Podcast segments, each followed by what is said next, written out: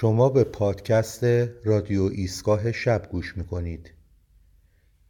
من حمید رضا هرندی در هر قسمت یکی از اشعار یا داستانهای کوتاه خودم رو با شما به اشتراک می‌گذارم. اگر از این پادکست لذت بردید لطفا اون رو به دوستان خودتون هم معرفی کنید. حالا شما رو به شنیدن شعر آغوش دعوت می‌کنم. چه جای خوبی آغوش. واسه اون که دلش خونه. همون که شرشر بارون توی چشماش نمایونه.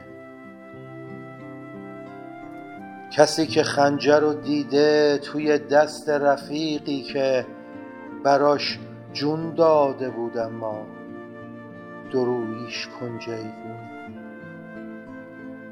چقدر سخته بفهمی که بهت نارو زده یارت. کسی که عاشقش بودی سراب تو بیابون. آدم خسته میشه وقتی می‌بینه همرهش درده. آدم خسته میشه وقتی می‌بینه همرهش درده کسی دستش تو دستاته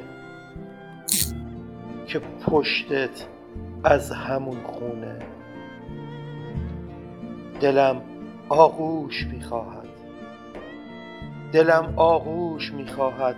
همون جای صمیمی که برام بت بوده و سینش مثل بتخونه میمونه.